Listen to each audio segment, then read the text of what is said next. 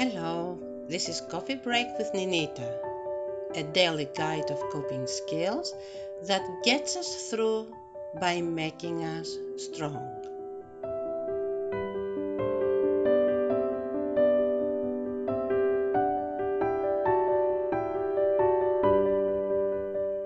While still talking on this subject about the five freedoms, I hope that couple of days ago, when you first heard about the five freedoms, you gave your attention.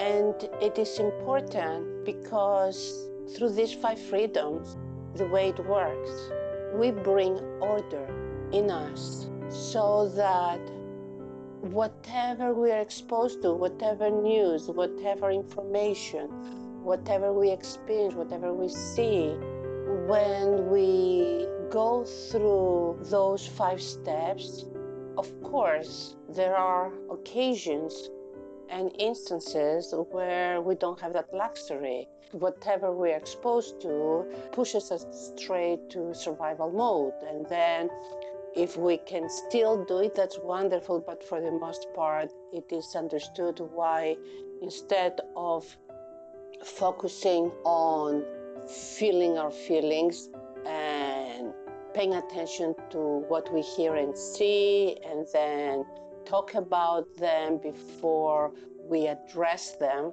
and take a risk and embrace the outcome of such risk, whether it is a positive or not so good.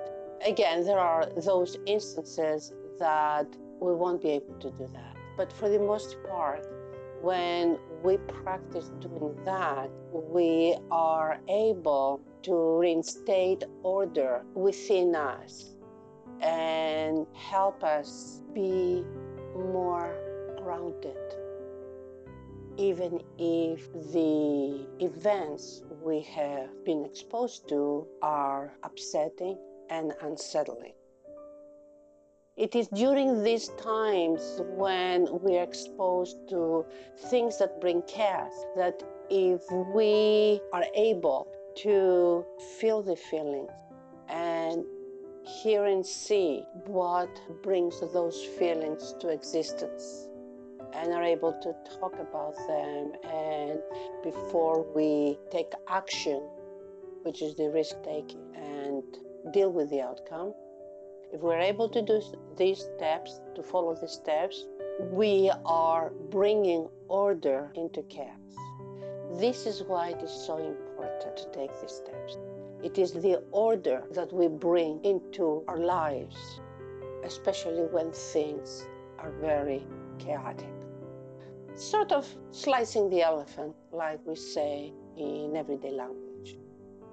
The reason why it is so important to do such a practice is because there is a tendency of achieving order in a different way that often is not that effective.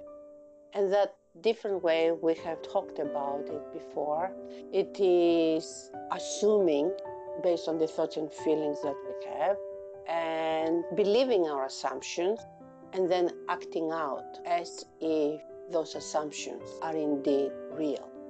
So we have that tendency of bringing order by distorting reality through assuming and believing our assumptions. And this can be dangerous. Not only because it can push us to taking risks and failing, no, that is not the dangerous part. The dangerous part is that it is driven, for the most part, through passions and there's no clarity of such feelings. We will talk more next time on this subject, but until then, try to practice the five freedoms as you go on through your daily events.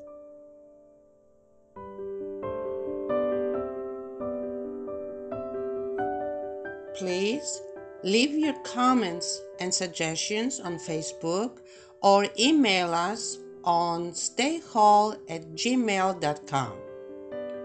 Until tomorrow, stay well and God bless you.